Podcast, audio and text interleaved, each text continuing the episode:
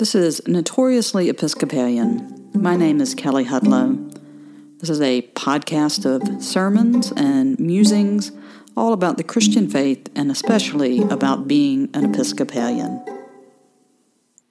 This is a homily preached for a service of Evensong on November 3rd, 2020, at St. Andrew's in Birmingham. The principal text for the sermon is John chapter 17, verses 18 through 23, when Jesus prays for his disciples.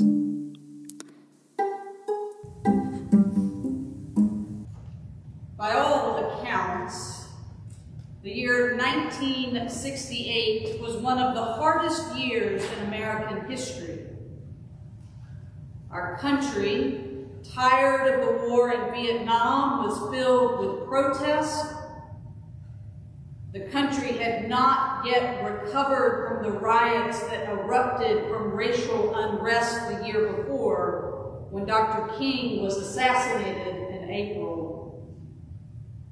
More protests followed that spring, and Bobby Kennedy was then assassinated in June, and the country felt hopeless a flu pandemic that year killed 100,000 Americans. Violence broke out at protests at the Democratic National Convention. We were a country divided along racial, economic, and generational lines. A country crying out for justice and for peace. There are some eerie similarities between 1968 and now. I think when we look back on the year 2020, we will find that it was yet again one of the hardest and maybe most defining years in American history. We have seen protests and violence we are still divided along racial, economic, and generational lines, and all of our divisions have been laid bare and leveraged in this contentious election. We are still a country crying out for justice and for peace. Recently, when I was rooting around in a desk drawer in my home office, I stumbled upon a John F. Kennedy half dollar coin minted in 1968. I'm sure somehow it was from my mother. She started gathering up coins in the late 60s, right before they were going to change over from using real silver to using what they use now.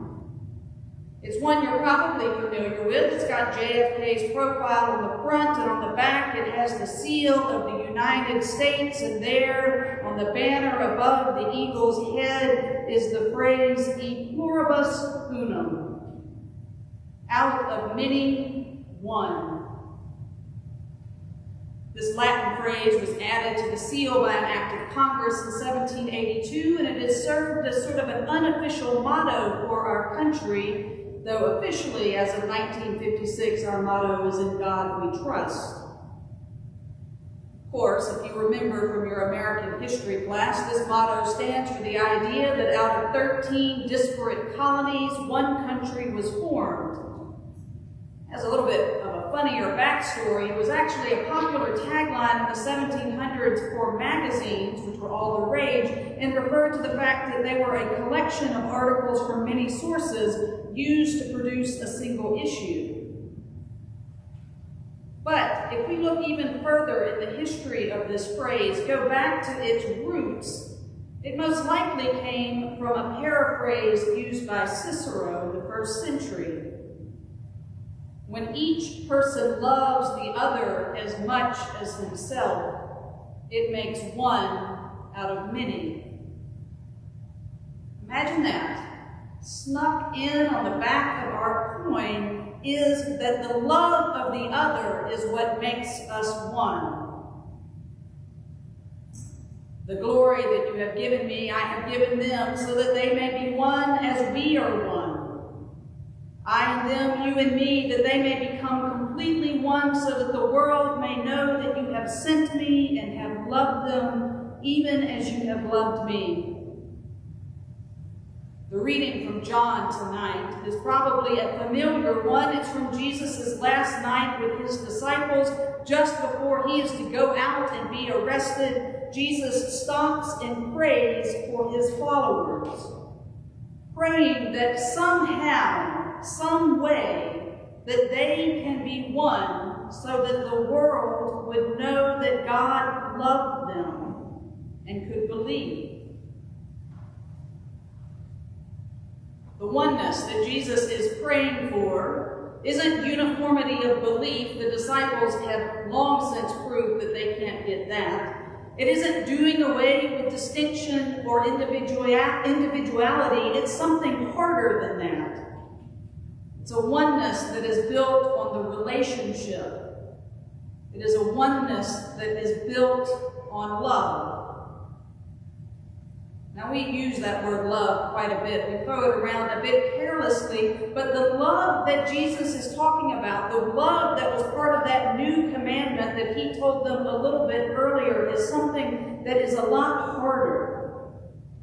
Jesus knows that the oneness that he is praying for is one that can survive the betrayal of Judas, the denial of Peter, and the desertion of all of his followers. He knows what is to come, but yet he still prays, Father, make them one through the power of your love. This kind of love is demanding. It is a love that demands that we love our neighbor as ourselves. It is a love that demands that we love our enemies. It demands that we love even when we have been betrayed by those closest to us. The love that Jesus prays to transform us, the love that will take our individual brokenness and knit us together into a community of God, is the love that the Apostle Paul, a one time persecutor of the church, would describe as a love that can endure all things and hope all things. It's the love that endures the cross and destroys the grave. That is the love that Jesus is praying for to transform his followers, to make them one. And that is the love that can make us one, even in our moment of division. I don't know what will happen tonight or tomorrow with this election.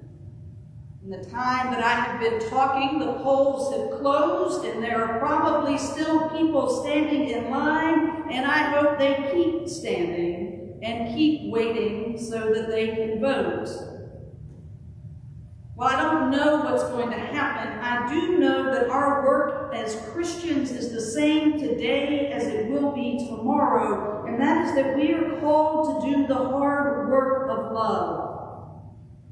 We are called to, in moments of controversy and division, to dig down and to use our gifts and our brokenness to find a way forward that is not just a compromise to smooth things over, but is a way of bringing us together to be something greater than ourselves.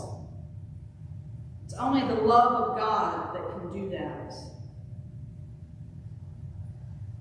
One particularly extraordinary good thing did happen in 1968. the end of that year, NASA did manage to send three men on a flight to the moon, where they orbited the moon. And on Christmas Eve that year, the astronauts narrated an Earthrise as it was broadcast back, reading the first chapter from Genesis. Those images traveled 239 miles through space, showing us here at home how small our planet is.